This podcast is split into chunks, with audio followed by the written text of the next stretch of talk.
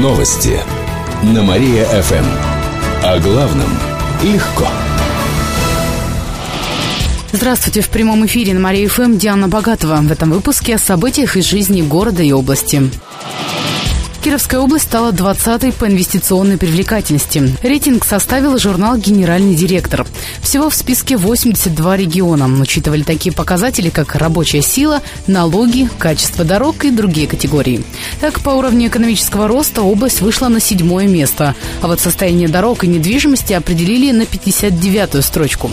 Кстати, по данным Кировстата, больше всего у нас инвестируют в обрабатывающую промышленность. Меньше всего в транспорт и связь. В этом году инвестиции в нашей области увеличились на 15%. По итогам 9 месяцев крупные и средние организации инвестировали в нашу экономику более 20 миллиардов рублей. Полицейские вынесли из магазина 240 литров алкоголя. Изъяли спиртное из-за торговли им в запрещенное время. Его продали в магазине на Карла Маркса в 8 утра, хотя до 10 часов это делать запрещается. На нарушителей завели административное дело и изъяли крепкие напитки. Всего на сумму около 20 тысяч рублей.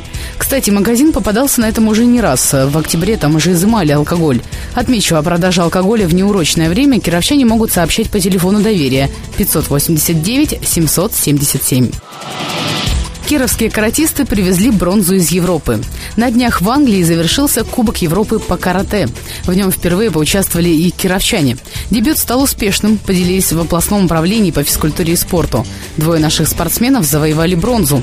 Хорошие шансы на победу были у чемпионки мира Анны Ефремовой, но на одном из боев ее превзошла соперница. В итоге она заняла 3-е место.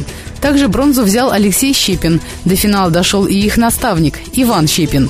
Но он уступил столичному каратисту. Однако, по мнению Ивана Щепина, выступление было успешным. В следующем году кировчане планируют побороться за более высокие награды. Эти и другие новости читайте на нашем сайте www.mariafm.ru. У меня же на этом все. В студии была Диана Богатова. Новости на Мария-ФМ. Телефон службы новостей Мария-ФМ 77 102 и 9.